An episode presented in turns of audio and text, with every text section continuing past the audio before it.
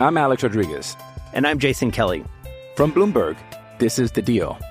Each week, you'll hear us in conversation with business icons.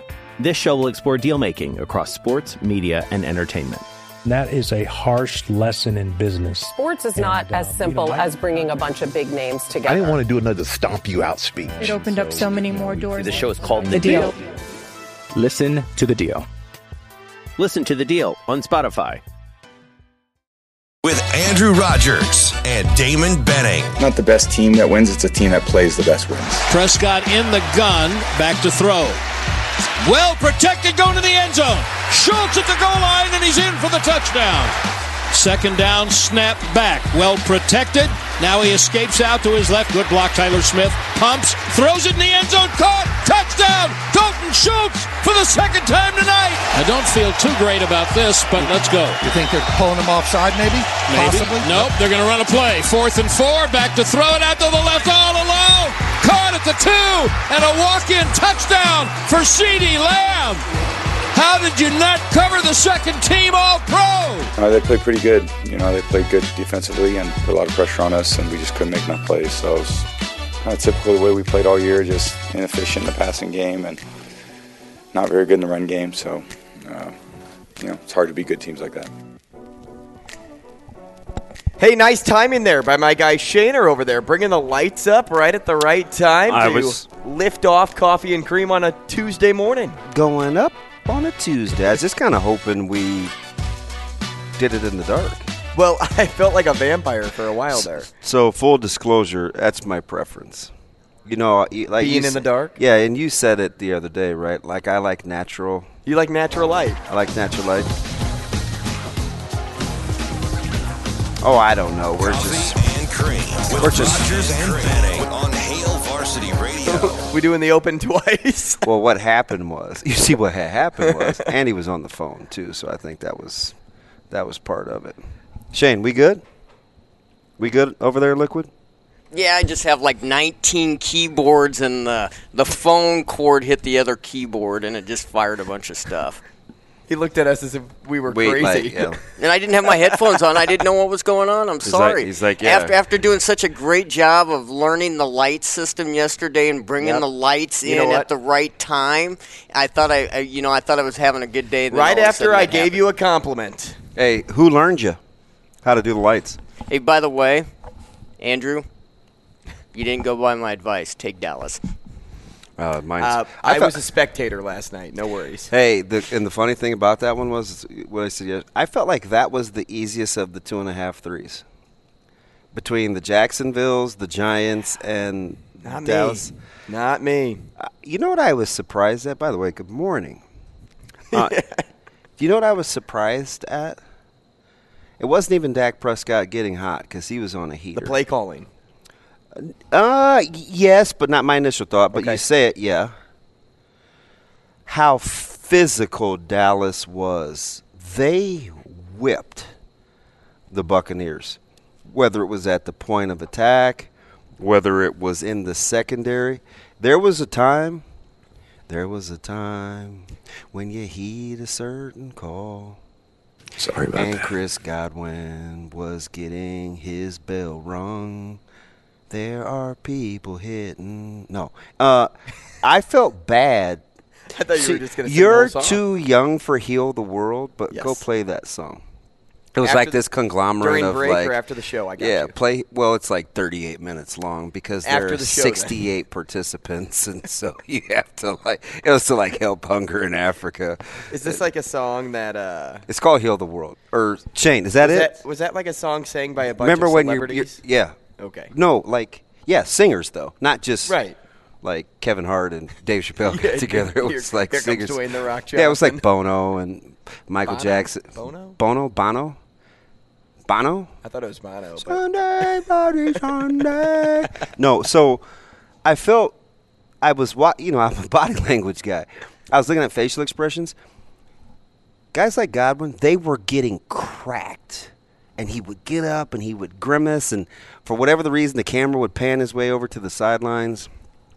I was watching Leonard Fournette get smacked one time. Otten he got got tackled too. One time, Fournette got tackled, and it was they kind of it was eyes through the thighs, right? Like he drove through. I always like to tell my guys eyes through the thighs, head up.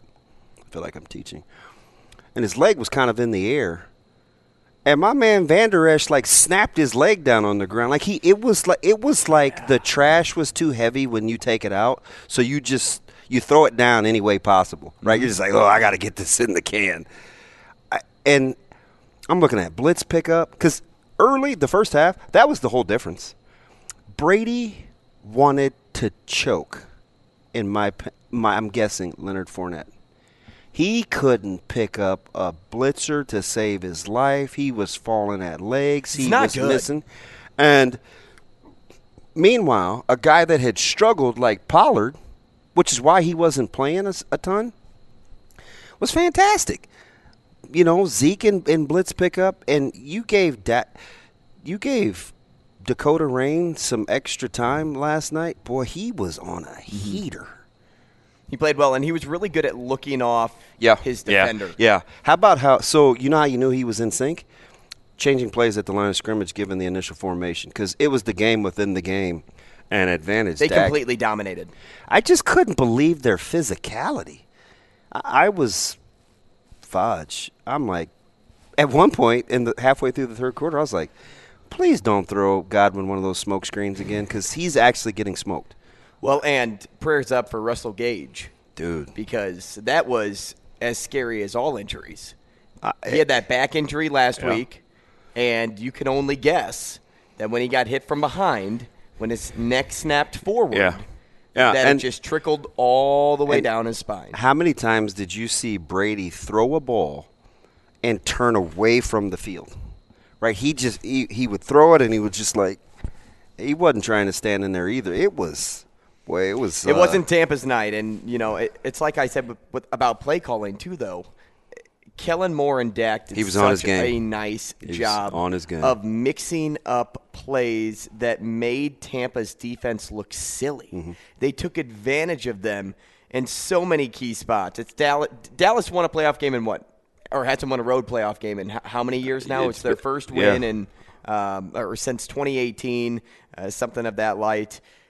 But all in all, from start to finish, it was all Dallas. Yeah. And it, of course, you can look at the score, and, and like the box score tells you that too. But as you talked about, their physical presence right out of the gates, mixed with their ability to perform on offense, opposed to last week, was just a recipe for success and a recipe for disaster for Tampa Bay. Yeah, uh, amazing Andrews at it again. Amazing Andrew or Amazing Daniel? Amazing Daniel. But you I am are, amazing You are amazing. I was typing Ta-da! your name. Yeah, here, let me pull a rabbit out of my Hey, hat real fast. so you kind of met him in passing. Mm-hmm. It was only like whatever, 15, 20 minutes when he wasn't eating, holding court. I told you he's one of like those rare guys that can constantly like correct me, and it doesn't, you know, bother me because he's kind of made it a shtick.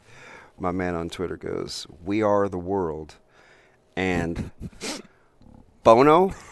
You see So I was right. And he goes, "Come on, man, it's too early for this." Hey, we can always I count ju- on I just Daniel watched that video the other day, by the way. Watched what video? That we, video. we are the world. Yeah. What you had? Thirty-eight extra minutes. I know, Is right? it was really like- 38 minutes? it's- Bro, it's double digits, isn't it? I had to That look. song's got to be like ten minutes. I had to look up half the people. I didn't The- know. I've eh, never seen. Oh, I've heard Gordy the song. before. The one Yeah. for Haiti. Yeah, that's eight and a half minutes. yeah, it's long. It's the Titanic of songs. the like the little ship. Wait, I don't want to be wrong. Was the, the Titanic was a ship, right? I, yeah, yeah, it is pronounced ship. You got it right. But anyway, I like I am if Dallas brings that kind of energy and thump, they can match fire with fire in San Francisco next week because San Francisco brings drama too, right? And San Francisco showed you that they could next gear you, right, when they're kind of putzing along. So that that one is is going to be interesting. Are you surprised though this game ended how it did? And, and before you answer, I mean, did we give Tampa too much credit all year because of Tom Brady? Well, I, yesterday it was I think I just think Tampa is who they had. They showed us they were. The only reason A we gave quarter them team, though, it's- the only it's reason how, we like, we've gave them, seen the the benefit of the doubt was because of TB12. And and I I just he wanted no parts really of what Dallas was doing last night. It was just one of those, just one of those days. Now I do know that that's Monica. That's who she is. What? Music. Monica. Yeah. yeah. Oh, oh, okay, Daniel. uh, yeah. So it's like, I don't know. See, I, for me, I'm just as guilty as probably 95% of the football audience in crediting Tampa for doing more this year than they've actually done. Well, they were hurt, so they had so many guys hurt, but they just kind of putzed along, pretty much all season. And their inability to to be able to run the football, man, Dallas just got to pin their ears back. Again, I'm telling you, you, you get some spare time. I don't know if you added it to your library. Go back and watch Tampa's receivers get off the ground. It was a struggle, and all I thought of Because immediately throw 85% of the game. all I thought of was Kirby Smart. Everybody was ranting and raving about that pregame speech. The one part that stuck out to me was when he was like, "Get your ass off the ground," right? Like he told those guys, "Get off the ground." I, say it all the time. It's not a nice place to be. Nothing good happens down there. Get up. Don't be the slow mo guy. Don't be the last one off Yep. the ground. Get off the ground. And every time Tampa's, their guys were the last ones to get up. And it does something to you. Like we used to tr- way back when. I feel like Bernie Mac, long, long, long, long time ago. I was getting special attention. I felt like that was a thing. Like, like our staff would be like, "Don't be the last one off the ground." Get Kevin, get off the ground. Get off the ground. And it's just, it's just stuck with me. I don't know if I look at it as like a sign of weakness or what, but man, Tampa was, ooh, ooh wee. What a game. Oh, it was. It was For fantastic. Listen, they're capable. Dallas? Oh yeah. They, they could beat any team on any given day. They just have to want it. They're- And- they're- and, there have been games this year where we've seen them kind of fold to their own. Did right? you did you see the little pregame when they panned the camera to when Dallas was warming up and they were getting ready to come in for the huddle before they before the opening kick? Their body language. I was Body like- language was- I was, was like, big. I was like, oh. I watched- I was like, oh, they they they, they got some. I looked at the Bucks. E equals MC squared. I looked at the Bucks sideline and thought something similar when Tom Brady was throwing. That it didn't seem like the Bucks were as amped up. Yeah. I saw Fournette just kind of He's like that. He's he's he's like that. I mean, remember that's guy that'll come to camp at two fifty five. Oh yeah, but I, I Mike mean, Mike Evans kind of aloof. You know, he's got that enigmatic personality. You're I, like, I eh. think I thought of it more as man, this guy's old. Like TB? Well, no, not just TB, but like Fournette, He did- and. Evans, and all those players that because they've done it before, they're like, I, I just I'm just gonna go through the motions tonight. Did you see the drive at the end of the half where, you know, Tampa Bay didn't get any points or whatever? They showed Brady. He's fixed his helmet. and He kind of rolled his eyes. I was like, yeah, he's having one of those nights. Like, you serious? Like, like that's what I felt like he wanted to mm-hmm. say. It it was just it was an onslaught. It was an, an all Dallas night. You can catch us on 590 AM ESPN, Omaha 1480 ESPN. Lincoln right now. We're live on YouTube. We're live on Twitter. If you'd like to get involved in the show, it's 888 on the show. In the show? twit- Maybe Twitter? you can do both. 888 Uh, 638 ask, ask Daniel. 888 638 4876. pronunciation. Is it in or on? I mean, he If is. you'd like par- to get he's part of the. He's part of the grammar police On the show, right? How about let's just say with and keep it safe. With the show? Sure. we'll go there. I like, I like the two letter words. the four letter words are out of my comfort It's zone. simple. I hear you. And now I have to say a five letter word. Brian, you're on line one. Brian, good morning. Uh, I'm sure you're on cloud nine today. Cloud nine. We on, well, cloud ten. We out of affirmative right now. Hey, loud and clear this morning. B B is What coming through is crystal clear. Did you sleep last night? I just I want to pass this on while I'm on the radio, Damon. Yes, sir. I got a couple friends who, who went for the Bucks yeah. before the game started. I want to say Buck you. he wanted to root for Lavonte David. I said Buck him too. All right.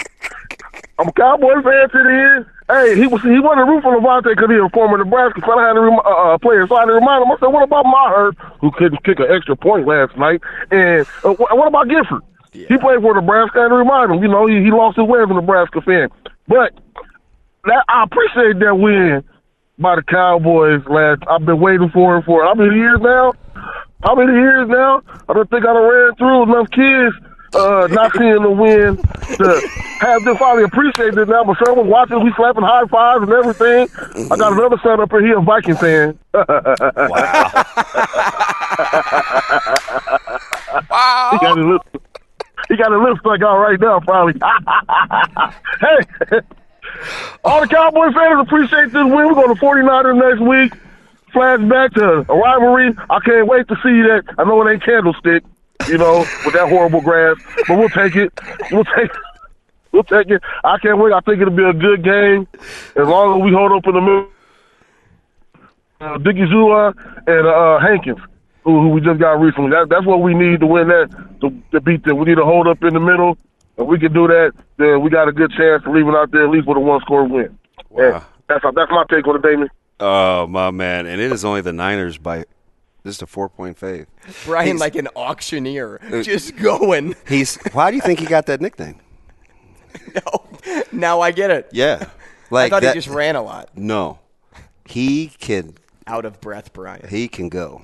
Does it seem kind of right to have the the Cowboys, the 49ers, and the Giants all in there? You know what's funny is the NFC least was the most maligned division in football the last two years, mm-hmm. and they're three they're three quarters of the divisional round with the Eagles, the Giants, and the Cowboys, and the Niners, the lowly team not in that bunch. Although, are the Niners the team that come out? The way they played, I mean, I I sheesh.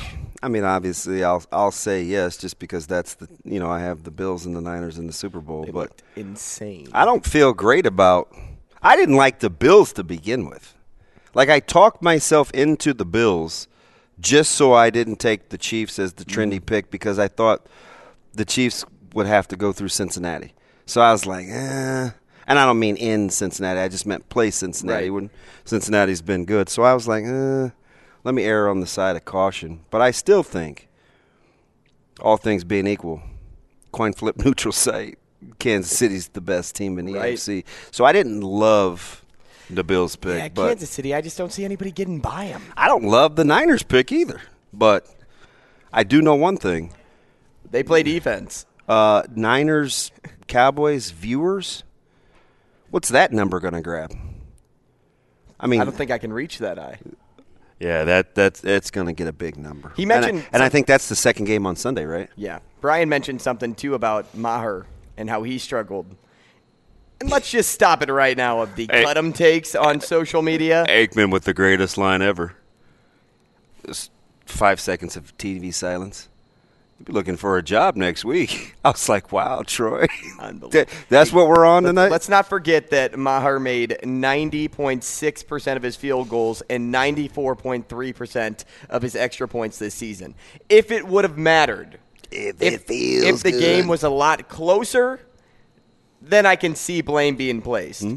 But, ridiculous. but let's not forget the guy that kicks in Green Bay, Mason Crosby, who missed, what, five field goals in one game a year or two ago. He still has a job. Mm-hmm. It's because one game doesn't defy a person. Maher will be on the team next week. And if he's not on the team next week, well, then let's let's just say the uh, the Cowboys will have some bad juju following them Hey, throughout the playoffs. in the most Jerry Jones answer ever. Did you see it? Awful announcing tweeted out. Will you look for a kicker next week? That's what they asked Jerry Jones because, of course, he's like the GM, Mhm. right, and the coach.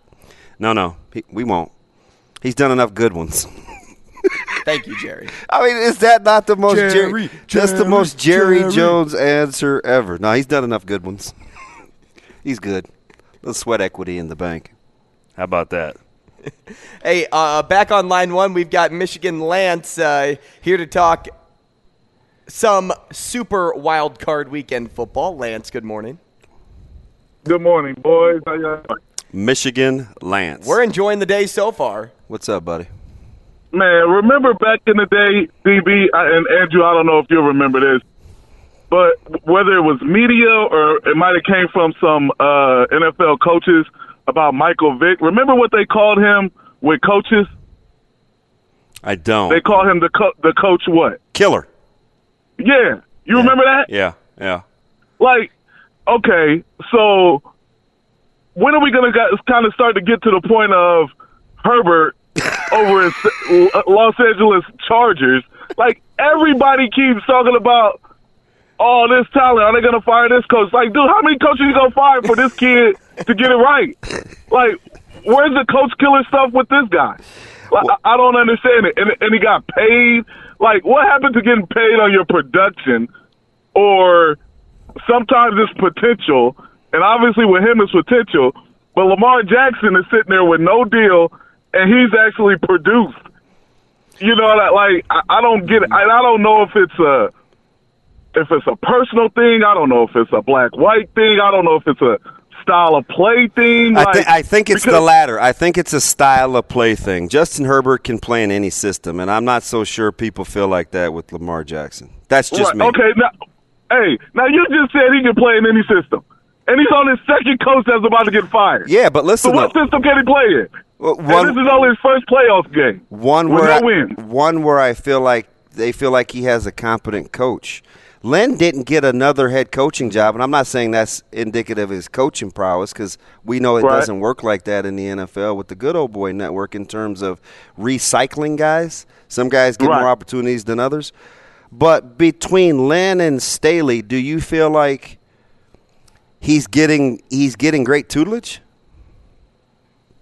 I think he's the he's the same player That he was at Oregon. those guys. And and I don't I don't know if it's necessarily I don't think it's necessarily him them. He's he's made some bad choices, some some bad decisions at quarterback. But for some reason, we just keep giving him passes. I don't know how much you've heard from us, but and I appreciate the call from. Wait, did you Yeah. want to talk Jacksonville, Lance? Because that's right down the street Oh. from you. Hey man, I I, I, I liked them. I liked them back in the day with Fred Taylor and Tony Boselli. You know, I'm a Fred J- Taylor J- guy. Jimmy I Smith. didn't like Florida, but his style of running, I always like. And man, it, it's uh, it's good to see them do well. How about Trevor Lawrence resolve, man? Like pe- people around here talked about, well, he never lost. He he never went through any challenges in high school and college. Hey, man, that dude, he grew up. I I, I commend him a lot. Are you going to be wearing Jags gear next time you come visit? Oh, man, I I don't know. I might be. I don't dislike them. You know what I mean? I'm not saying they're my favorite, obviously. Hey, Bears, we looking good. Number one pick, Andrew. hey, listen, hey, real quick, Yeah, real, real- baby. real- you weirdos, R- real quick. How's the fan? Uh-huh. How's the fandom down there? Has the city gravitated because they don't go to the games? Well, they did this Hey, last man. No, dog. They hey, since they've been winning and putting out a good product, not just winning, but putting out a good product. You got to put out a good product too. No, man, they they're going nuts around here, man. They hey, the school systems. The school system is wear your jag gear on Fridays. Every every county, every public private school is wear your Jags gear. Hey, it's more than the Florida Uh, Panthers. Michigan Lance and Shad Khan here for the morning coffee and cream. Thank you. I appreciate that, Michigan Lance. See you, Lance. You know, Thanks, to, to further maybe a point here that you know is a different perspective. Uh, you have Trevor Lawrence, who was under Urban Meyer, wasn't successful. Then Doug Pederson comes in, is successful. Maybe it just takes a Doug Pederson to be with Justin Uh, Herbert. listen, you already know how I feel about Herbert. I, I'm closer to overrated than not. Mm-hmm. And I've been like that from the jump. Super talent, but he's got to start winning some meaningful Right. games. But I will say, I don't think he's got much help in the coaching department either. Mm-hmm. Nebraska has a new face. We'll get to that next. Uh, I'll set up the rest of the show then too, and also At some point, right? give you our poll question of the day. But it's actually poll trivia today. Let's go. So we'll do that next.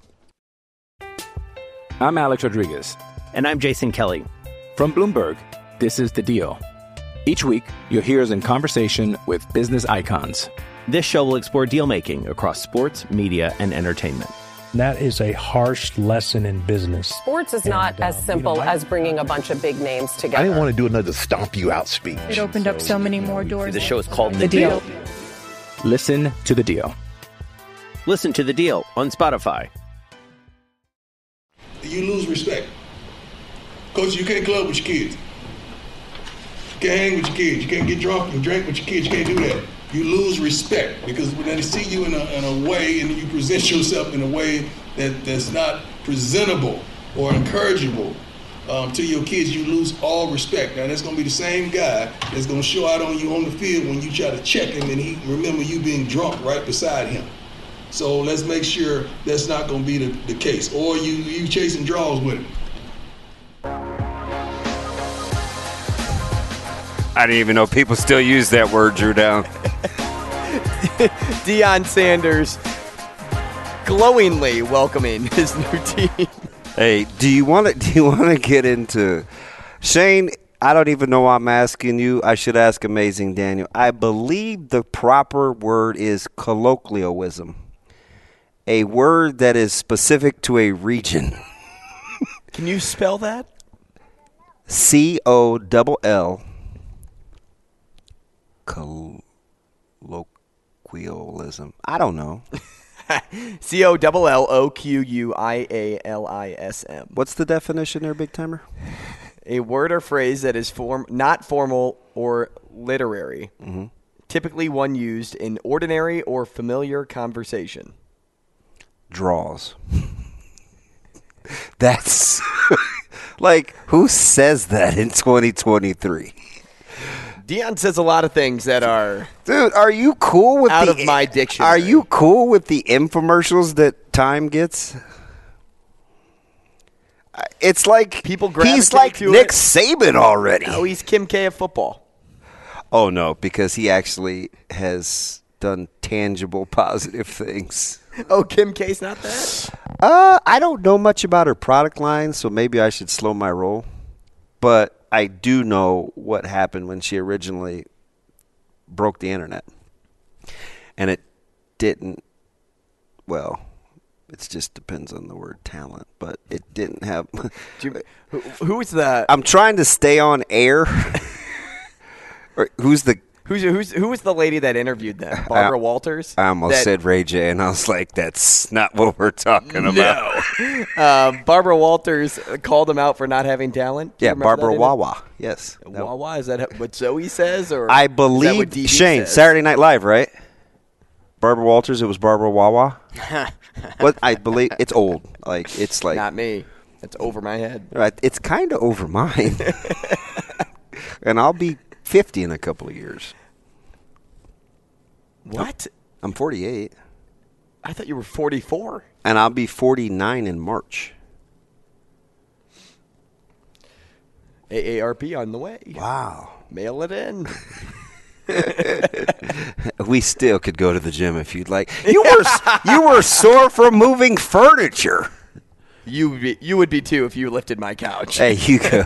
that was funny. Hey, have you ever just like done a lot of things? Nothing super heavy, but it's just because you did it for so long. Yeah, that's my back right now, TV. you good? in the process of a move. Yeah, there's. what can no- I say? Nobody likes moving. There's nothing worse. No, that's why you hire movers. I wouldn't use extremes. I, I, I, huh, I won't say nothing, but there are very few things that are worse than moving. I think if you could get past packing, the moving wouldn't be so bad. Packing is brutal. Packing isn't fun. Yeah. I had to take apart her bed frame, which king size bed frame, and you have to keep track of all the bolts and everything. And uh, Did you use a Ziploc baggie? I did. Did you Did you use it? an Allen wrench? I did use an Allen wrench Yeah. because that's how it's put together. And uh, You talking about with just the little thing with the little octagon shape? How long that take? Dude, you used an How- Allen wrench to take down the whole bed? How long was the first half of the Bills Dolphins game? Oh yeah, it's a wrap. I'm like, A little I- over an hour. That's what you had to do. Like all the bolts on the bed. That's what who had to do. That, that's what the bed made me do.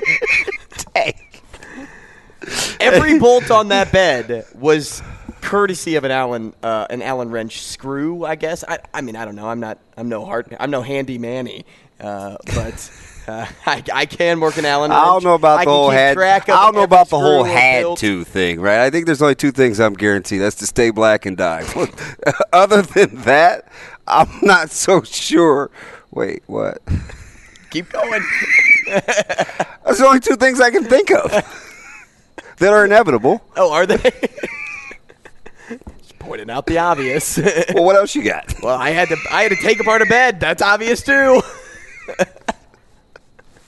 Okay, maybe. Anyway. it's a, it's a different kind of had. Anyway. Yeah. Uh, Prime time with infomercials. He is Nick Saban already. That's a good way to put it. Although he does have two conference titles to his belt in two years, so that's pretty good. Some would say. No, that's listen.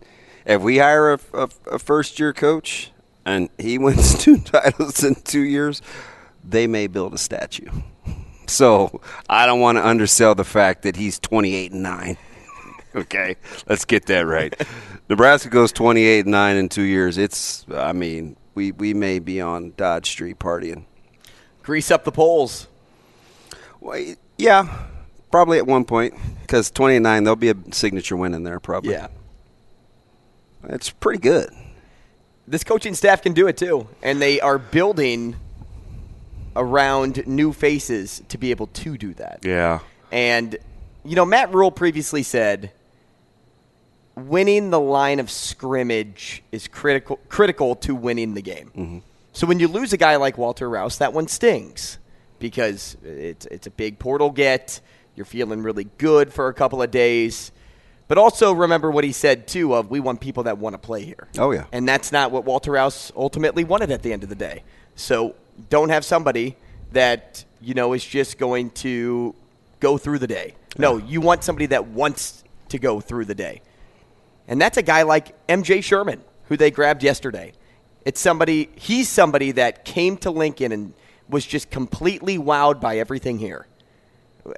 You know, Lincoln is underappreciated when it comes to being a sports town. Hey, so did you hear some of the portal guys that came that said that Lincoln was so much different of a city than what they originally Mm-hmm. thought from an image standpoint?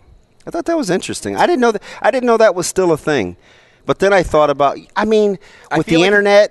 well, and, I feel like if you go to a college town down south, it's different than when you go to a college town and I north. and I also think it's a lot of it is the portrayal of Nebraska, right?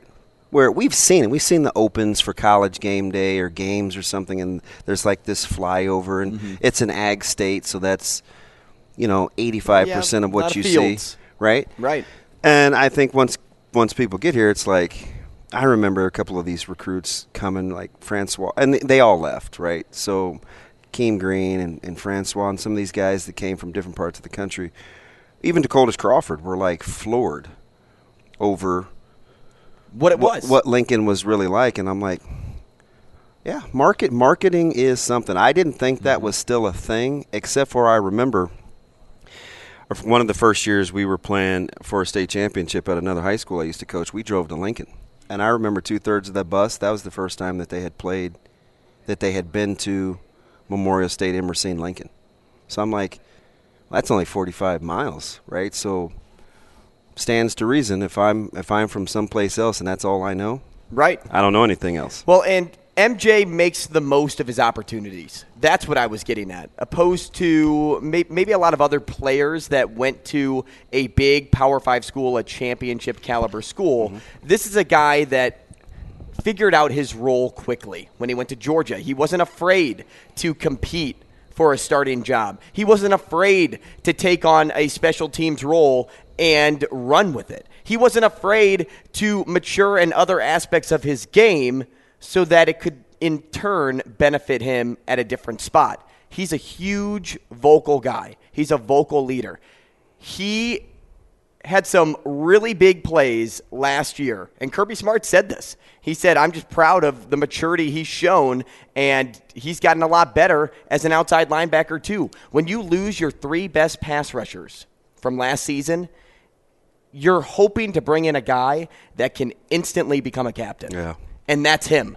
MJ Sherman, don't be shocked if he's a captain next year. Oh, I don't know about that, Drew. Don't be shocked because of his ability to lead. Just if command- he makes a statement right away with with these guys, with these players, with his talent, I would not. I, call me crazy. I would not ad- be shocked. Advantage your opinion since everybody is learning from a blank slate at the same time. I think so. You have a new coaching staff.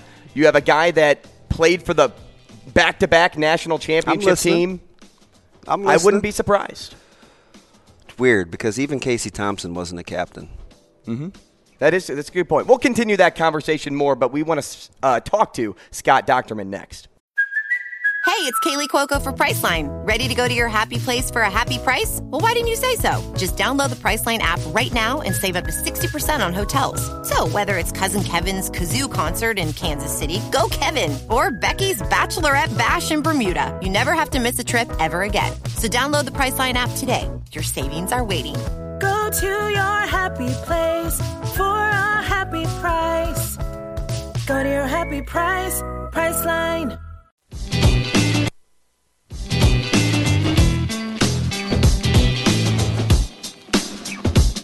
Coffee and Cream with Rogers and Benning on Hail Varsity Radio. Just a straight line drive by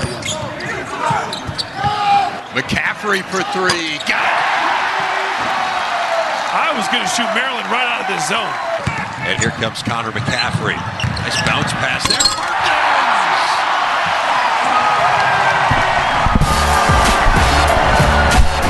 Hey, back with you on Coffee and Cream in the Morning on Hail Varsity Radio, powered by Currency, live from the H&H Chevrolet stage at Hail Varsity Club, 590 ESPN Omaha, 1480 ESPN Lincoln, live on Twitter, live on YouTube. We're happy to have you with us. We'll talk to Paul Keels as a part of our Big Ten whip at the 8 o'clock hour. We'll continue talking Nebraska football and then Joel Lorenzi at 845. But for now, we want to start with Scott Dochterman. TikTok. He kicks out. He kicks off our Big Ten whip covers Iowa football for the Athletic. Scott, good morning. Hey, good morning, guys. How are you this morning? Doc, how are you, man? It is always good to hear your voice, man. Hopefully, your new year is off to a good start. Yeah, it's not too bad here. I mean, we did have some tornado warnings here yesterday, but nothing yesterday. came through. So, otherwise, everything is uh, is just peachy in eastern Iowa. Scott, are you somebody that goes outside and watches the weather, or are you the one that runs to the basement? I'm I'm generally the one that kind of waits just to make sure nothing happens. So, like, uh, there have been so many times in the past where I've been in, in like an office or something, and oh, here comes the tornado alarm. Well, I'll just wait and see it, wait for it to happen. But when we had the derecho here a few years ago, which was just massive, I did come upstairs because I heard a bunch of crackling, and it was my fence going down. So I, I did uh, I did watch that one. That's the Midwestern approach right there. Hey, Just wait and see. Hey, Doc. Before we get too deep into football, let me let me just skim basketball here real quick, because I know Drew Down is chomping at the bit to ask about McCaffery. But let me ask you about the ups and downs with this Iowa basketball team. What's the feel about what they're capable of doing versus what we've seen so far this year, kind of being on that roller coaster? I think they're capable of being somewhere between four and eight um, in the Big Ten. I mean, I think they're an NCAA tournament team uh, based on how they've performed the last four games, and and they've beaten some pretty good teams in the past. Excuse me, I apologize Bless for you. that. Um, Bless and- you. But I think when you look at uh, you know some of their losses, they are really uh, they've got to overcome a lot of problems. I mean, you know, whether it was the start, 0 and 3 start in the Big Ten when they lost to Wisconsin in overtime, they played really poorly at Nebraska, and and then uh, their rally was too late at Penn State. It just uh, you know that kind of put them in a hole. But I do think this team is capable of. Uh, you know, probably getting to the NCAA tournament, maybe finishing fourth or fifth in the Big Ten, and and uh, who knows? Uh, you know, they haven't been out of the first weekend of the NCAA since uh, 1999, so that seems to be the uh, the the the Moby Dick for uh, Fran McCaffery's uh, Lee Montville here, or Captain Ahab.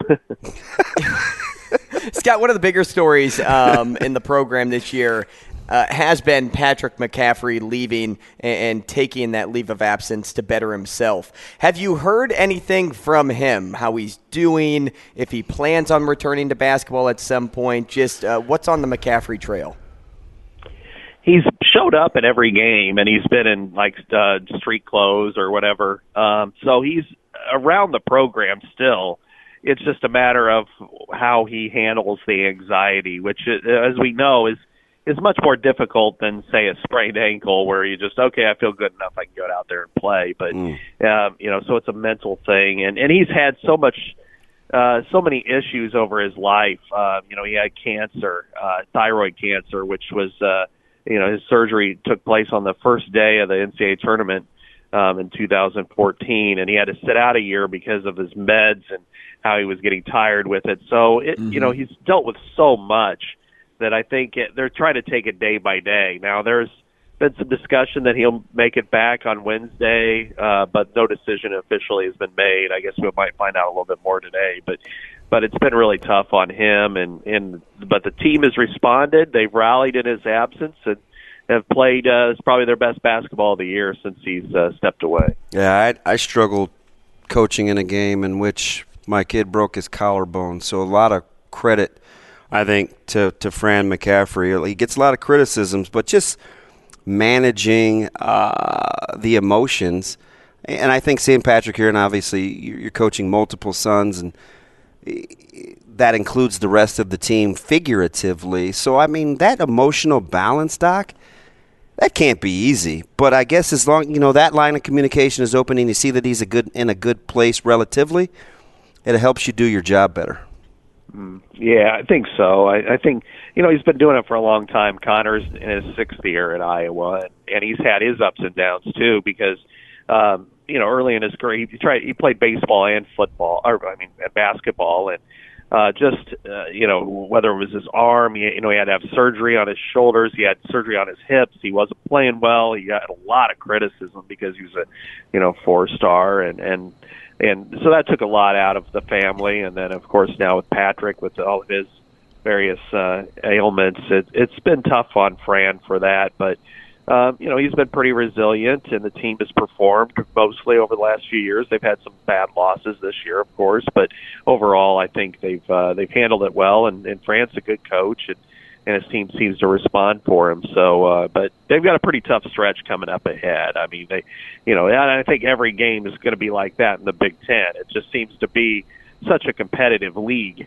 Really, um, you know, even with Minnesota beating Ohio State last week, it just shows you that anybody can beat anybody. And you know, playing Northwestern is uh, you know kind of the surprise of the league to me. And then after that, they go to Ohio State, Michigan State in succession, and then play Rutgers at home, was been a very good team. They did beat them on the road, and probably their best game. And then, and then, yeah. uh, you know, in, in early February they play uh, Illinois. They're kind of their blood rival at home. So you know they've got some really tough games coming up, and I think right now you just if you're Iowa, you just hope to just compete in every one of them. You're going to lose some, and and you know you just hope you win, uh, end up on the right side on a few others. Scott, changing gears here to take a general look at the Big Ten. And we're speaking with Scott Dochterman at Scott Dochterman on Twitter. He covers Iowa football for The Athletic. You know, I think we can all agree the Big Ten is heading in the right direction with two Pac 12 schools joining in 2024, the big TV rights deal that's in place. But last week, I found it hard to believe people can still poo poo on Kevin Warren for his job as commissioner. Yet that's exactly what I saw people doing. Couple of questions meshed into one here for you. How do you think he did um, as commissioner of the Big Ten, and who would you like to see replace him? Those are great questions. I think overall he put himself in such a, a hole with the whole COVID situation, as we all know, and, and I think that's what everybody remembers.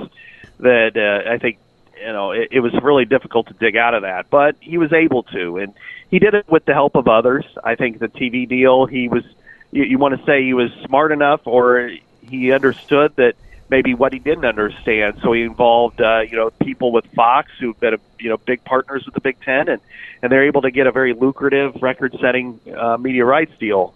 And then I think you look at uh, adding USC and UCLA. I don't think he did that independently, but he did it in conjunction with other people, and that's a and that's another huge win for the Big Ten. So overall, the Big Ten's on really good footing going forward, and you know, but I also think that maybe he's stepping away at the right time. You know, now how do you govern that way? Because you know he came in at such an impactful situation, you know, that we didn't know about with COVID, and then and then these areas where we did know, especially the media rights deal. That I think overall, you look at him and you think, well, um, you know, it's probably for the best that you step away, and then maybe somebody with a little bit more collegiate experience in dealing with uh, athletic directors and campuses can kind of take the Big Ten to the next level because you've got NIL, you've got uh, you know trying to figure out what's the future of whether you're pay student athletes, whether there's unionization, all those types of things. So I think uh, somebody with collegiate experience is probably what the Big Ten needs. And I would say among the uh, candidates that I would kind of think, at, at least at the forefront, who are you know strongly considered, would probably be Jim Phillips, who's now at the ACC. He was a finalist. I think we all thought he was going to get the job when he was at Northwestern's AD. I think he'd be fantastic. Um, likewise, Jennifer Heppel, uh, who's the Patriot League commissioner. She's been at the Big Ten multiple times in major roles. I think she would be really good. I think a current person that I would strongly recommend to get um, a lot of attention is, is Kerry Kenny, who's a senior vice president for, for Mhm. television. He's younger, but uh, he was one of the four people in the room for the media rights deals. And you know, he's a former student athlete. He played basketball in college, and I think he's uh, you know he's uniquely gifted in the way he um, handles himself and in situations that I think he, if he's not a commissioner of the Big Ten, he'll be a commissioner of a power conference at some point. So those are kind of the three that come to my mind. But uh, you know, I, I do think that uh, whether you're dealing with with NIL or other topics, that's something that absolutely needs to be at the forefront because otherwise, uh, the the whole structure is going to be uh, in chaos, uh, you know, in, indefinitely. Scott, quickly, I talked to Coach Woods last night. He and Coach Ferentz will be in Omaha tomorrow. It's the second or th- second time for sure in not very long that Coach Ferentz will be making a personal appearance. Is this they've they've had the uptick in recruiting? You've kind of a, addressed and attacked the portal a little bit. Is are things a change, or is it just more prominent now with how hot and heavy recruiting is? I think they they really went in with a renewed focus in the portal this year, and and you know they didn't you know break the portal. They didn't do what Wisconsin did certainly, but I think they looked for pieces that fit. But I think they were very aggressive, and and getting the quarterback right away showed that they weren't going to just be same old Iowa. Let's just sit back and wait and see if one person shows up. Uh, and I think that's really important for them because uh, you know, they had a, one of the best defenses in the country, um, and in certain areas they were ranked number one. But their offense was so bad it couldn't do anything uh, when it fell behind, like against Nebraska in that final game. So I think really, it's, it's if it's nothing else, they have been more aggressive. I don't know if it's a new attitude, but it certainly is one that's uh, that's more, uh, you know, just more aggressive in, in tone. Scott, you're the best man. Thanks so much. We'll talk again soon. Thanks, Doc. All right, thanks for having me on. Paul Keels is next. Another day is here, and you're ready for it. What to wear? Check. Breakfast, lunch, and dinner? Check. Planning for what's next and how to save for it? That's where Bank of America can help. For your financial to-dos, Bank of America has experts ready to help get you closer to your goals. Get started at one of our local financial centers or 24-7 in our mobile banking app. Find a location near you at bankofamerica.com slash talk to us. What would you like the power to do? Mobile banking requires downloading the app and is only available for select devices. Message and data rates may apply. Bank of America and a member FDIC.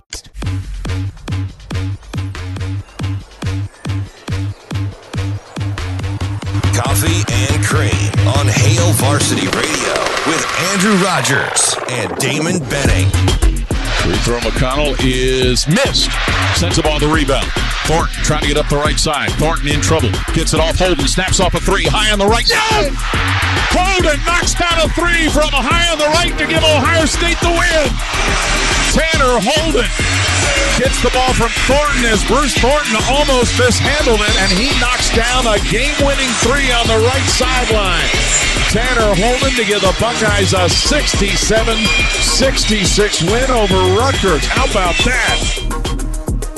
That's the big play by play voice of the Ohio State men's basketball team and Ohio State football team, Paul Keels, who's with the show right now. It's Coffee and Cream in the Morning on Hail Varsity Radio, powered by Currency. Alongside Damon Benning, Andrew Rogers, it's the top of the hour, and we are happy to welcome in Paul now. Paul, good morning. Good morning, guys. How you doing? There's that booming voice. PK, good morning, man. Good to talk to you. My pleasure. Glad to do it, guys. And I wish that that shot was uh, Sunday's game at Rutgers rather than December's win in Columbus.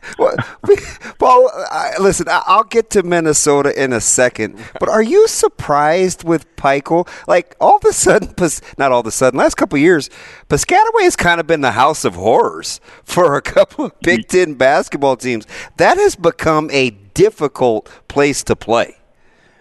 Well, for those who've not been there, they seat eight eight thousand.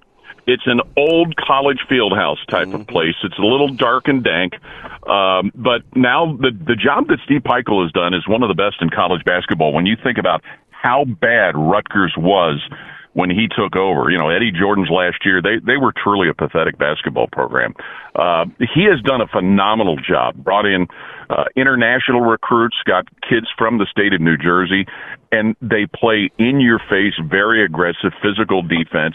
Uh, you know, it's like a dental visit when you play against Rutgers, and and it it it is surprising, but when you see how consistent it's been, you know, think about the pandemic year. Had the tournament, the NCAA tournament, gone on, Rutgers would have been a single digit seed going into the tournament. How well they were playing at that point.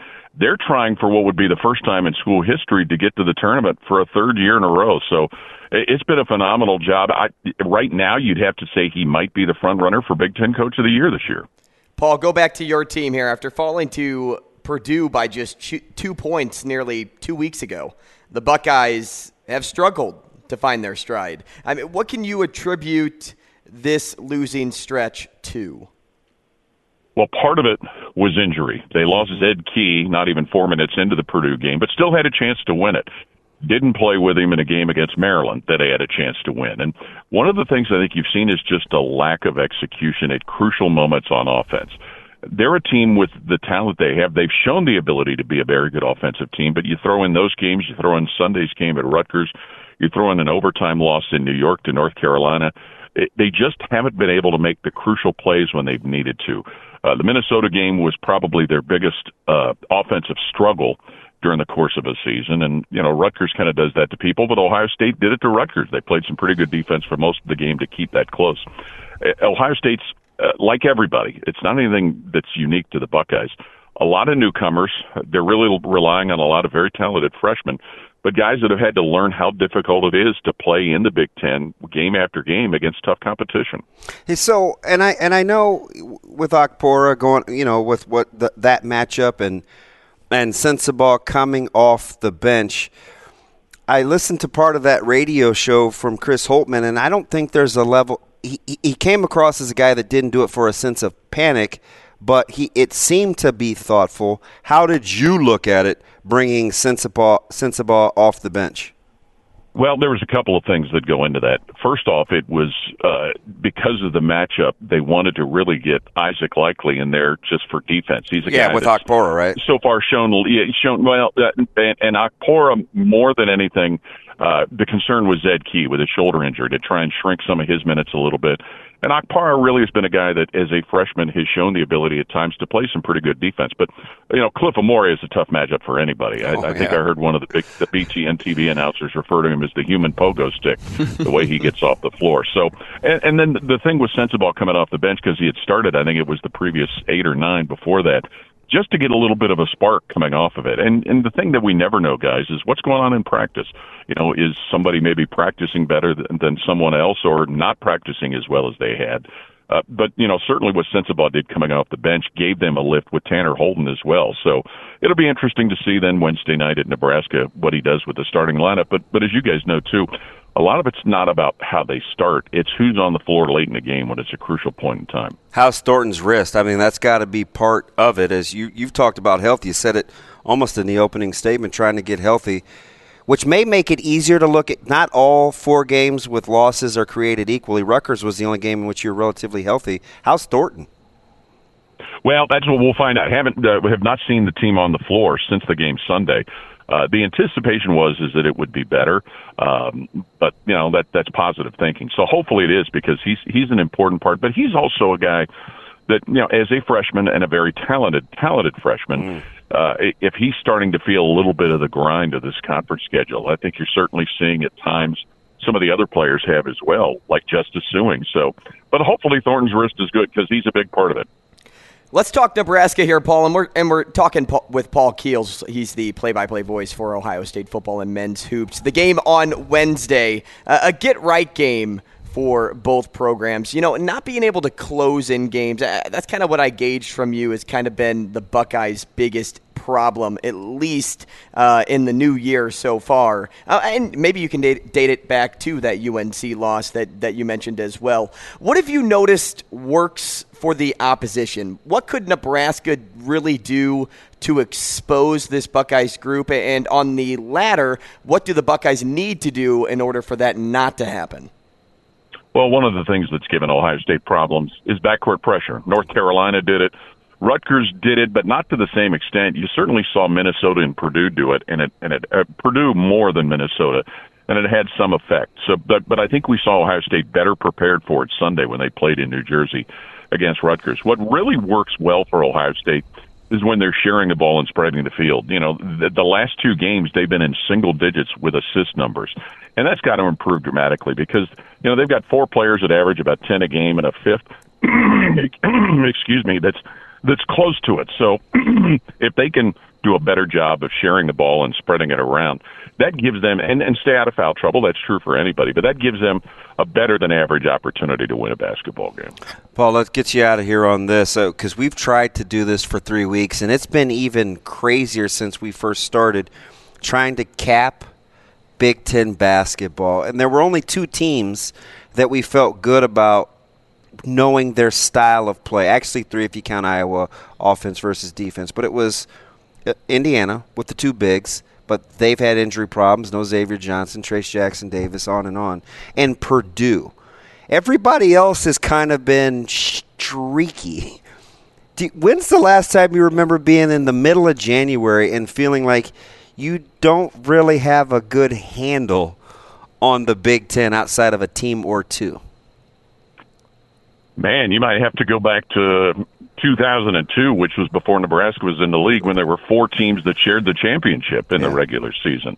Um, you know, right now it's easy to say that Purdue looks like they're head and shoulders above everybody. Michigan State has probably played better, uh, with the exception of their loss Friday night at Illinois. But you know, Purdue has just got so many weapons, uh, and not just Zach Edey, and he's he's difficult because how do you prepare for that? How do you practice for seven foot four, three hundred pounds, and a guy that can pass out of the post and makes most of his free throws? Um, you know, their freshman guards are incredible shooters. Uh, they've got depth when you think about a guy like Mason Gillis coming off the bench and playing the way he does. You can't forget about Caleb Furst, who's 6'10 and can be a dominant factor underneath.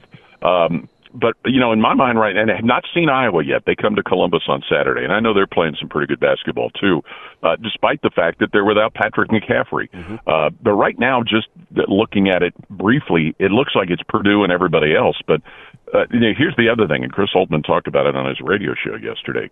Yeah, there's a lot of time left, and that's what people say when you know they're trying to get right. But there's nobody undefeated in the league right now, so I think that tells you something. It tells you when you think about going into tough places to play uh, the challenge that's there. And, and Ohio State knows that Wednesday that'll be a feisty crowd in Lincoln, like it always is. So, uh, but right now, I'd say, guys, it's it's Purdue and then everybody else. Paul, you're the best man. We appreciate your time. Hopefully, we can talk again soon. Thanks, Paul. My pleasure. Glad, glad to do it, guys. Appreciate you. That is Paul Keels, play-by-play voice for Ohio State football and men's basketball. Do you want a cool voice when you grow up? I'm telling you, right when he, I'd like, I'd right, like a cool you, voice. And you eh, here's an example, an analogy for those at home.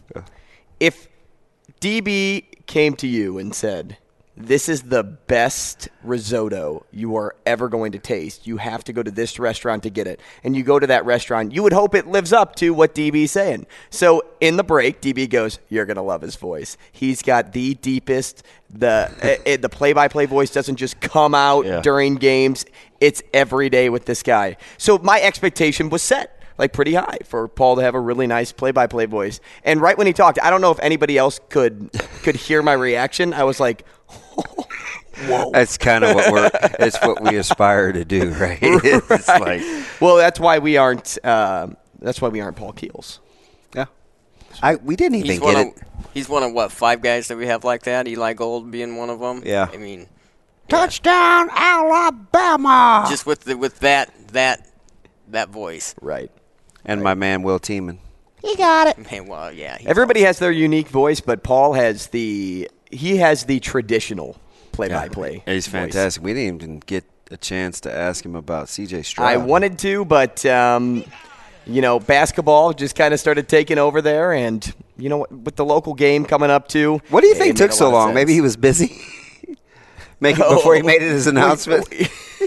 I don't know. You know, I, it's a foregone conclusion, yeah. right? You know, for me, I, I don't know what he was thinking. Did did he Maybe have desired to win a national championship before he I- left? So I wonder because sometimes people think it's a lot easier than it really is. Oh man, just go make your money. But sometimes people enjoy the Well, college and experience. nowadays you can make money in college opposed to you know before C.J. Stroud got there. Uh, you're, you're so absolutely right. he may have had point. more money staying at Ohio State if an NIL deal came onto the table than he would on his rookie Uh, contract. I remember when Wish Grant Wistrom and Jason Peters said that they were coming back.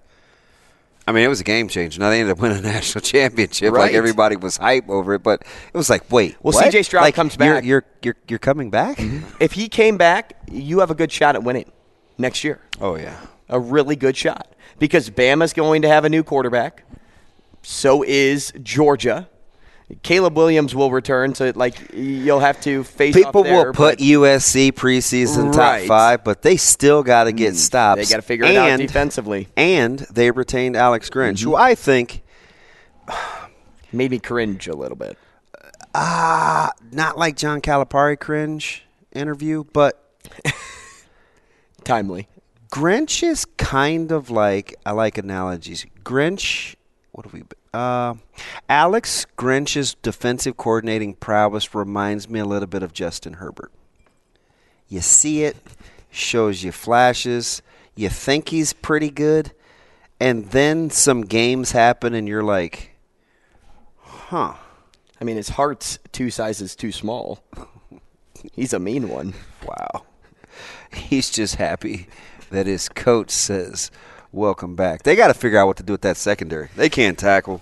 They they don't. They're they they're not very physical. They can't play defense. Listen, Like, what was that's that? it. But I'm just, just telling you, the, the, the back end. You know, I, I get inside the game watching that Tulane game, and Mm-hmm. I'm in. Listen, my ne- my next team that I would root for, it's my dad's fault, would be USC. So I pay close attention to them.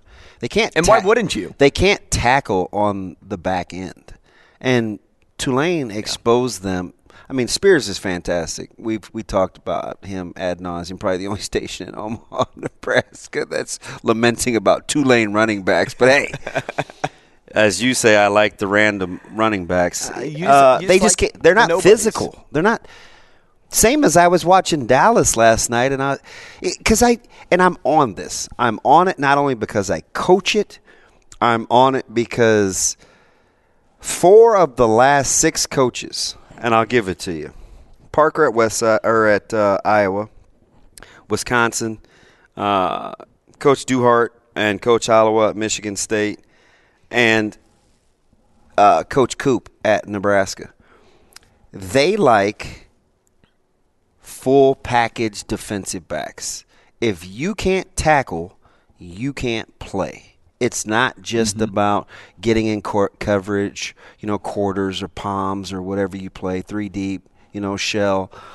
You have to be complete because when these teams get in spread, Drew down, and you have two high safeties, they better be able to get in the box. So I pay close attention to tackling. The re- one of the reasons we got our tail kicked at North Platte, we didn't tackle very well on the Right. back end, right? Like right. Because when those guys don't tackle, it leads to big plays. Other guys can miss tackles, and some other guys can clean it up. So I'm just like on this thing, and I and I again to go back to Dallas and Tampa Bay last night, just to hear the pad cracking and watching Tampa Bay's wide receivers get up slow and grimace and I'm like, you know what? This this is going to be a long game and all these schools want these multifaceted tacklers on the back end. That's what Grinch has got to figure. You can talk about the undersized D line and putting guys on the move and whether to gap out or not gap out. You got to tackle on the back end. You mentioned a a lot of coaches in the Big Ten, and we talk every day about how the Huskers can be players next year in the Big Ten. And why shouldn't we? They're making us believe, right? Uh, outside of the work the Huskers are doing in the portal, their 2023 draft class is receiving national attention. ESPN ranked the top 75 teams, and Nebraska comes in at 27. Pretty solid for a program that just turned the page about two months ago. Yeah, them and Iowa are probably the two teams that are kind of off the radar. If you remember Mm-hmm. how the season ended, that are getting a lot of preseason. It's early, and Nebraska fans roll their eyes, and I get it. Listen, Right. I, I'm not. I'm not trying to convince you that Nebraska is going to be anything. I just think this is one of those times where Coach Rhule and this staff has garnered a ton of national respect. People like what they're doing, and they're getting a lot of uptick. And I see Iowa and a lot of top 20, top 15 polls in the way too early. And there's another team that I think is interesting in the Big Ten. That's Before you say it, they rank two spots higher than the Huskers in these recruiting Who- ranks. who is it? You're about to say Michigan State. yeah, getting a lot of preseason love. Mm-hmm. It's just interesting, right? Because I don't know. I mean, obviously Wisconsin's got a ton of questions. New staff, new scheme. You know, Minnesota, Minnesota has kind of re revamped their staff. Iowa appears to kind of be intact. Illinois appears to, to be intact Mhm. relatively. Northwestern makes changes, two of them significant. We go O line OC, that's big. Purdue makes changes. Purdue has made changes. Like, I, you want to not have, and I'm the king of this, so you know, slap my hand if you want to. I always say it's not about what other teams are doing. It's it's about you. Like this ain't got nothing to do Right. with anybody else. This about us. But I can't help but to think with all these other teams in the West going through transitions, are we could it really be right for the pickings? And I got to dial back. But you said something interesting about Nebraska defensively and getting a chance to spend a fair amount of time with Coach White. I, how can I say this? I feel like on paper, and you look at Nebraska defensively, where do you think? Because you talked about MJ Coleman earlier, right? Yeah. Where MJ did- Sherman. MJ. I yeah, Malachi Coleman, and MJ Sherman. It's funny because I was just having a conversation with Malachi's mom Right. yesterday, which was still on the front part Which of my man, brain. did you see I'll that get- speedy video? Sorry to get off topic. No, that's cool. That, that, I- I'm that cool with video of him running one on one with the uh, what, USC five star Yeah. receiver. So I told you the position that is the of the most is the of the gravest concern to me. Do you remember what that position was defensively? Um, line. They ca- well they call them edge guys, right? They only had a couple of edge guys coming back. I think you said D line, right?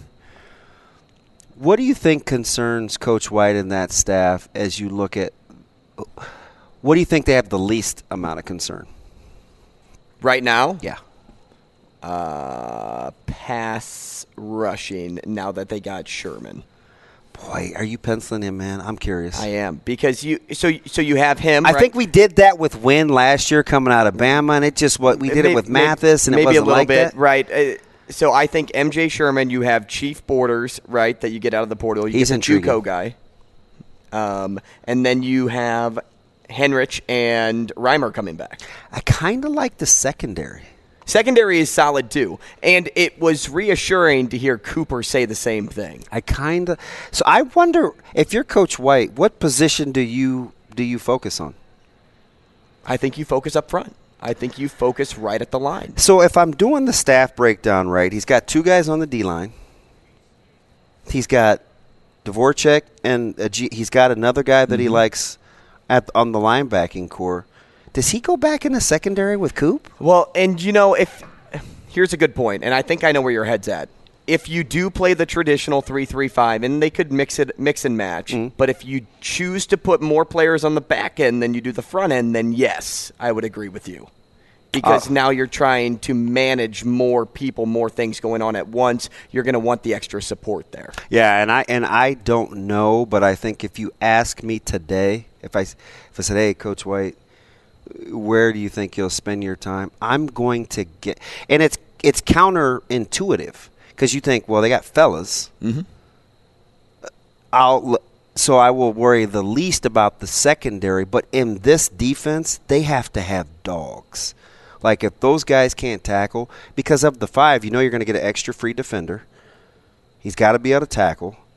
I, I would guess today he gravitates towards the secondary because it's the one position that didn't have multiple guys overseeing it. Right now, it's just Coop. So, so that I'm basically just going by And process. it's loaded. Like and I I'm just going by process of. And I think in that defense, I got to do some more homework. But I would think you'd have to coach safeties different than corners. Corners have to be their own guys in a three-three-five. Mm-hmm. I think. I mean, I'm watching TC. I watch a lot of these guys that play those odd, and it's like that for us, right? And we're just in high school and not near as complex. But the safeties coach and the corners coach are different. So, do you think that is in regards to it? Say, uh, for example, you're you're playing Michigan, right? McCarthy's throwing the ball over the top. Are you saying because when you when you put when you load more people on the back end Mm-hmm. in, in regards to corners that you want to coach the safeties to, to fill those hole- like play yes, over the top and but things yes, like that? because it's about run fits. Right. Yes. Okay. I- that's act. That's a, yeah. That's absolutely why I want because those guys have to be. f- They have to be able to fit in the run game to give yourselves a chance to be physical. Because if you're kind of on the move as a defense and you gap guys out like you're displaced and you're Mhm. always going to have a free rusher, you just have to figure out where they're coming from as an offense. The the the back end has to be able to fit in the run game. You may have convinced me. Because you don't need a lot of help up front. All you do is need to fill it with the guys that you want. And as I'm looking at the staff, he's got a couple of guys on D line already. Right. And T. Knighton has got a ton of experience coaching D line. He he's an energy guy. Mm-hmm. I know he's got two guys on the second level. I'm just doing it I by could, I, by process of elimination, like you said. Yeah, and I he could- started and he could see it. started as a secondary guy. I think that just, I think that right there, what you just said. So I would be buoying that though it against. It's like life, right? You you neglect the variable because you feel like they'll be there. It's like at home. Mm-hmm. Y- You kind of get away from taking care of home, and you worry about work because work's the variable, and you figure, oh, home's home. I wonder though if he's worried about that second level. Is that where he goes? Because they have the fewest bodies. Right. So do you go to be good and shore that up, or do you go where you may be vulnerable and do that? Vulnerable seems like the right thing. I'll pick secondary. I, th- I still think it could be line, but we'll talk more next. When you need mealtime inspiration, it's worth shopping Kroger, where you'll find over 30,000 mouthwatering choices that excite your inner foodie. And no matter what tasty choice you make, you'll enjoy our everyday low prices, plus extra ways to save, like digital coupons worth over $600 each week. You can also save up to $1 off per gallon at the pump with fuel points. More savings and more inspiring flavors make shopping Kroger worth it every time. Kroger, fresh for everyone. Fuel restrictions apply.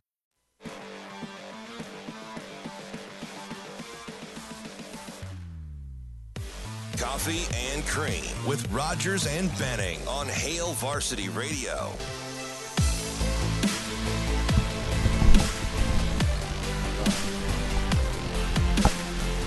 Hey, back with you on Coffee and Cream in the Morning on Hail Varsity Radio, powered by Currency. Happy to have you with us. 888-638-4876 for your thoughts. We are powered by Currency, live from the H&H Chevrolet stage at Hail Varsity Club.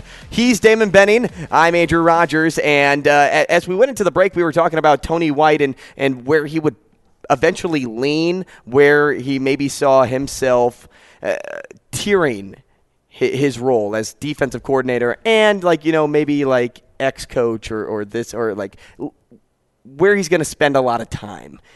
You said secondary, and I said, well, right as we went into break, and of course we ran out of time. Um, but as we went into the break, I said, well, think about what he did at Syracuse last year. They stopped the run. Yes, they did. So putting emphasis on the defensive line, I felt was huge. And you said, Yeah. So it's Friday. we I corralled him. Coach Lamange and I, we just had him like hemmed up, and I was like, "Hey," and I'm not trying to be that guy, and I prefaced it because college coaches sometimes they look at this high school guys and they're like, "Oh, really, bro? Like, do you really want to talk scheme?" really? You an X's and O's guy now, right? And you kind of get the eye roll. And so I prefaced it. I said, hey, not trying to get too much into schematics, but because I'm always trying to get some Mm-hmm. ideas, right? Free defender.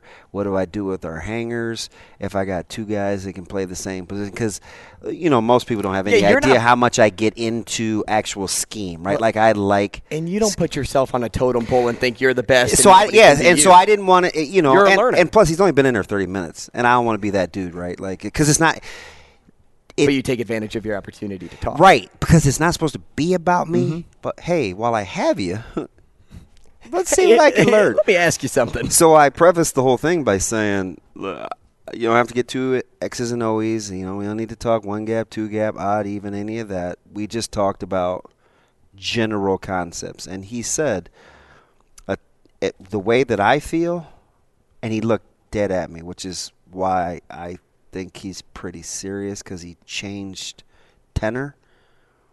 He said, where I'm from and the way that I like to coach, it's a culture and it's a mindset. We will talk toughness and stopping the run. He told an amazing story of what was happening during the pandemic at Syracuse, and I almost fell out of my chair because it was a lot of what was going on at Nebraska with because it was during the whole George Floyd deal, mm-hmm. player empowerment. There were these I mean, it was literally six degrees of separation. And I didn't even say anything about Nebraska. At that point, I'm just a listener. And he said, when we came back in that off season and I could meet with the guys more, now he sits up in his seat. So I sit up in my seat because he went from this kind of jovial right storyteller to being serious about his craft, getting to meet with the guys, establishing a culture. He, and he spoke my language. He said, speaking it into existence. We want to stop the run and we want to play with toughness. And he said, You may throw for 400 yards, but you're not running the football on us. So my only real scheme question was a follow up in terms, okay, so why is that? Like, and he said, generally speaking, and then we went into it. And I was just like,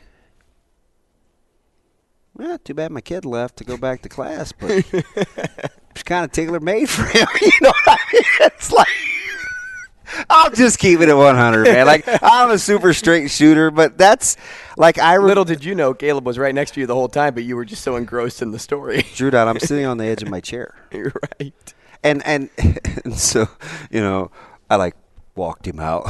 so it was another 15 minutes in the parking lot. And I'm just like, I got to stop, man.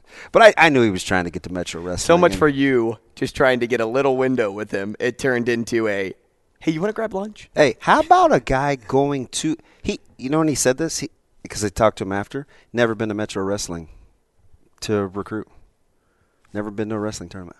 And did he go? Oh yeah, we had to go find Tyson Terry. Oh, well, then he went.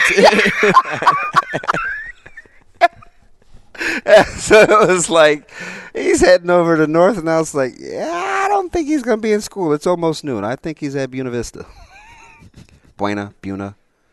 I don't remember. I just know it's a school that doesn't have great Wi-Fi. I know. I know. Buena Vista is how they address the college, but it could be completely different here. It was, uh, yeah. So I, I, I smell another wager because I'm kind of convinced. You think he lines up focusing on defensive line? But I could see don't the I problem is good. I don't know if I if I feel good about betting against you in the secondary thing because you brought up a ton of great points. So Well, you're not wrong though. He did say he wants to stop the run, right, but he, that doesn't mean he's going to put. A lot and they've got to play a lot of guys or expect a lot of things from a lot of guys that haven't had a lot of time. But he may buy into Knighton and just say, "Hey, you focus here. I'm with you. I stand by you. I'm going to lean with Cooper now because I want to fill some holes here, so that we make sure. and you're the guy fawning over Supercoop. I, because he's a beast. we we haven't seen him coach He's yet. a beast. I like. I, I like him because he he. I like his he's personality, he's too. around the same age as the players. no, I'm with you. I like his personality too. The way he delivers his message is from a player's point of view. He's captivating. and he can easily sit down in a room with a player No, I- and, and, and not just not just relate to him from a coach player level, but also a a like bro bro level, if that Yeah. makes sense. Like, hey, we're, we're brothers. In this. I'll be curious to see how his how his confidence plays out because he come like just he comes across as He'll a make you feel good. a very very confident guy. Mhm. I don't know. Well, let's give that a day because you you pick a you pick a unit and I'll pick a unit.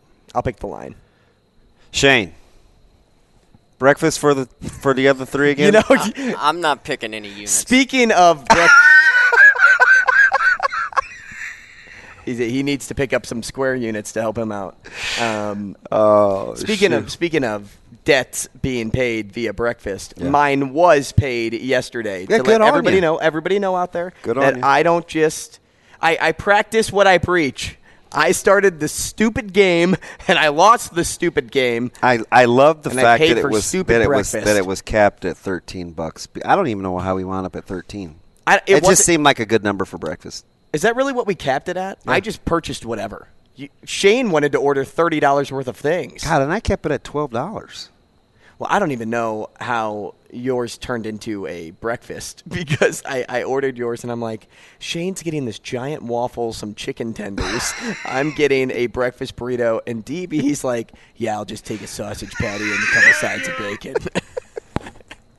and then you didn't even sit and enjoy it when it came. You took it home and you used the bacon on a meal. Like Yeah. so you just avoided having to make bacon that night.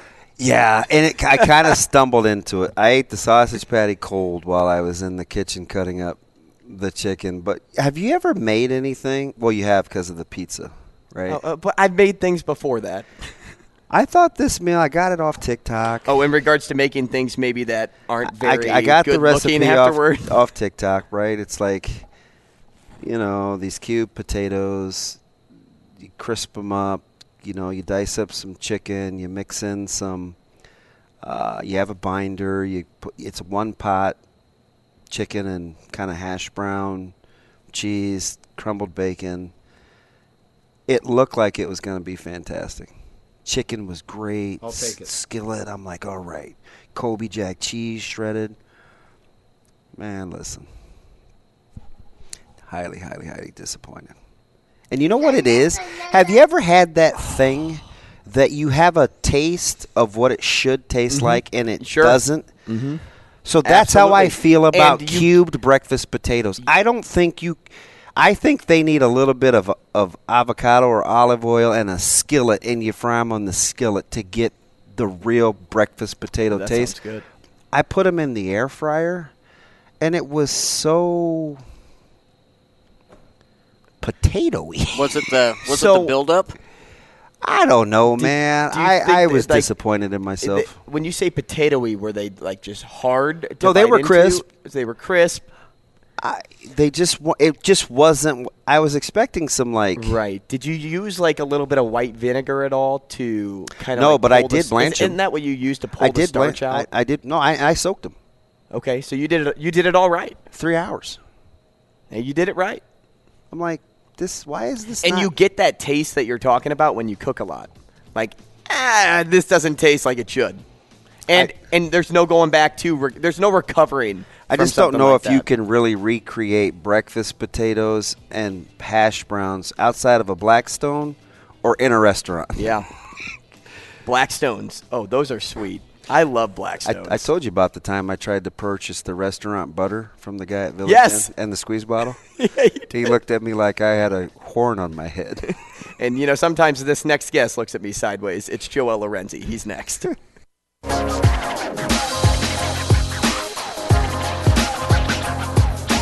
Coffee and Cream with Rogers and Benning on Hail Varsity Radio. No doubt. He averages 14 points a game, and one of the reasons is because of his offensive rebounding and his deliberate knack to be aggressive in the paint when he gets the ball.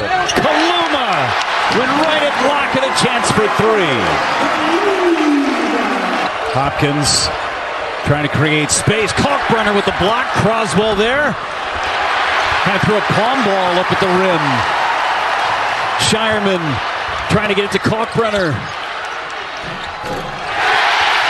Great finish. Croswell has four fouls and knew it.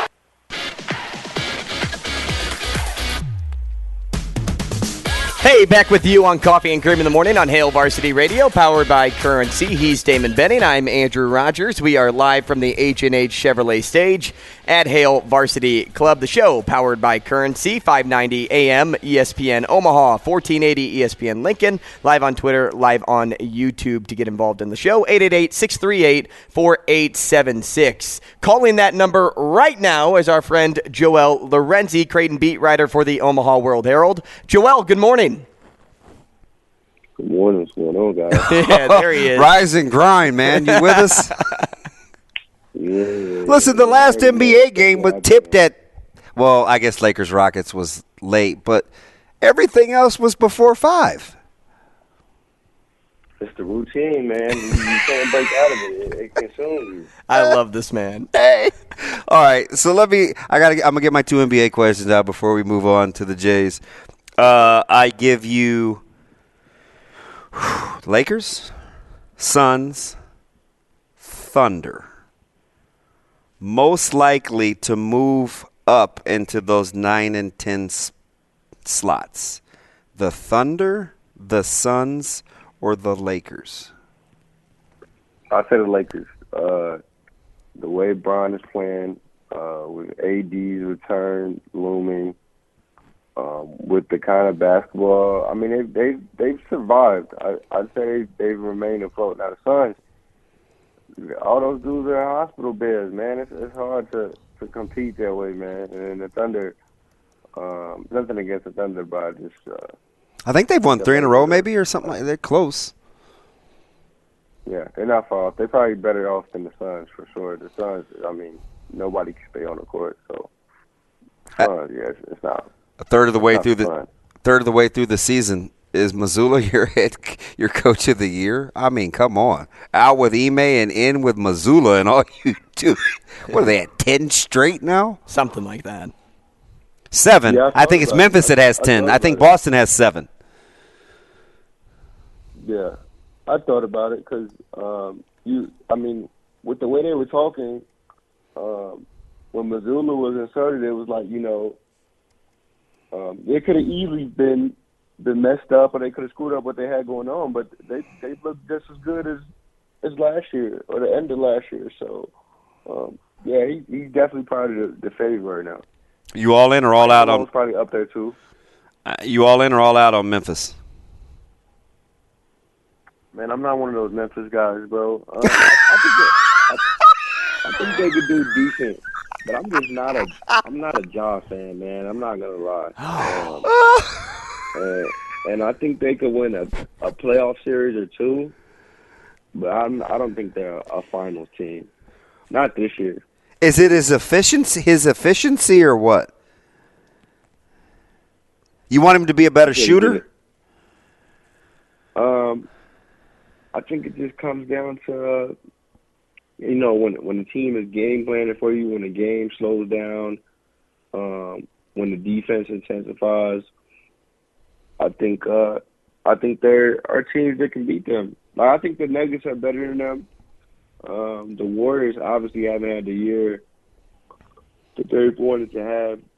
A lot of that has to do with Steph being out and the young guys trying to figure things out. But uh, I think the Warriors are still a team that a lot of a lot of teams in the playoffs want to shy away from, um, especially if they're they're healthy. And frankly, I mean, you saw the Warriors beat uh, beat the Grizzlies on what was that Christmas without uh, Steph. So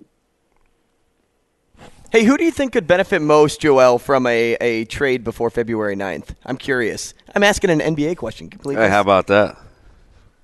uh, probably the Raptors. Uh, I I know the Raptors. Uh, they've been in, in in rumors most about making a big splash at the deadline, and their experiment was cool. You know, getting a bunch of switchy dudes and seeing how well it would work, and it, uh, they just haven't gotten over the hump without another, uh, you know, crazy shot maker. You know, someone to help Fred on that front.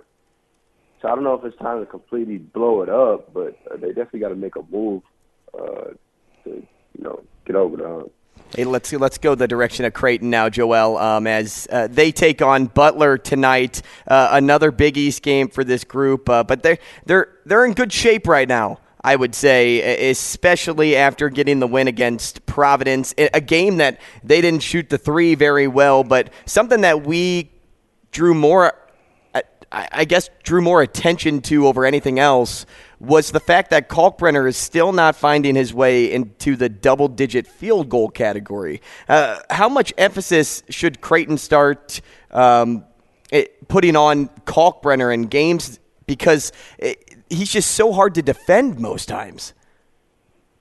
Yeah, um, I think with Kalkbrenner, his buckets, like when when he scores, it's not like Sanogo, right? Like they're not force feeding him down low.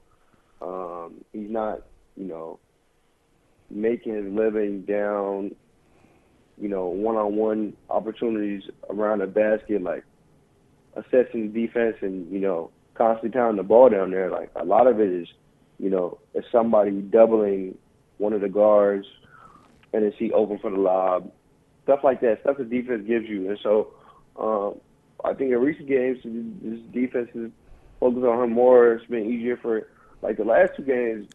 I think Baylor Scheierman has has flipped the switch. Oh yeah, he's been their go-to guy, and so um, it's just been easier to, you know, maybe play through him at times than try to force feed Kalkbrenner. So I don't think. Uh, I think you you take what the defense gives you, and um, if it's working and shots falling for for Scheierman, then then why not? But uh, with Kalkbrenner, I, I think uh, you just gotta feed him when like you can't force feed them. You got to feed them when when the defense allows it.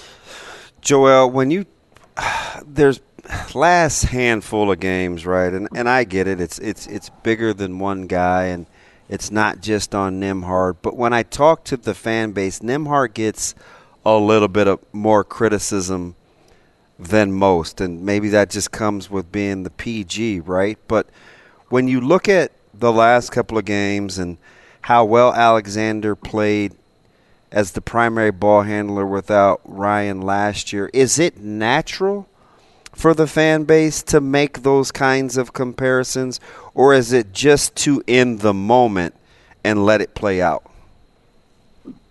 Um, obviously, there's a lot of season to play left, but the, the criticism is understandable. I think um, you look at last year, and maybe uh, not overachieved, but maybe he might have set the standards a little too high because that was a team that, um, you know, his starting unit didn't have as much talent, um, and so you saw a lot of nights Nembhard was was being depended on as a shot maker sometimes, and um, he doesn't have the same pressure this year. Um, but people expected him to make a jump from last year. Uh, they expected all the sophomores to make a jump from last year. And I say Kaluma's turned the corner, and Trey has looked good for the most part. But Nembhard is, is at the bottom of the ladder on that front. And um, it's under, all the criticism is understandable. I mean, he's, he's not shooting well. Um, you've seen in recent games, like he'll miss the, the stuff that seemed easy earlier in the season, you know, short range floaters. He'll miss a read here and there. Um, so I think part of it is he's in a funk, especially in the past couple weeks. Um, but yeah, man, like teams are going under on him because he hasn't proved that he'll make them pay. Like um, there are things that aren't trending his way. So um, Creighton, Creighton needs more from him for sure, and and not just as um, a scorer when you know he's called upon, but um, you know they need that reliability that he's known for with the ball in his hands. I thought at UConn, um, his turnovers were were crucial, man. Hey, Joel, thanks so much for joining us today. We appreciate your time. We'll talk again next week. Joel, that's deep, buddy. Appreciate oh, you. Sorry, see y'all soon. Hey, see you, man. That is Joel Lorenzi at JX Lorenzi They on don't Twitter. They don't utilize him enough. Who's they? Creighton? The the paper. Oh, the paper. No, like, I'm serious. Creighton, he's at every game. No, like yeah, he does great work. and he's interesting. Great work. He's interesting. Well, and he also doesn't think like somebody that has been doing it for a long period of time. He's a a young guy, and he brings a new, I, fresh I, per- I like how he makes me think. Yeah. Uh, Before we uh, close the show today, I want to take this moment to tell you about Dingman's. Dingman's has been in the business for over 25 years in Omaha. You know what's funny?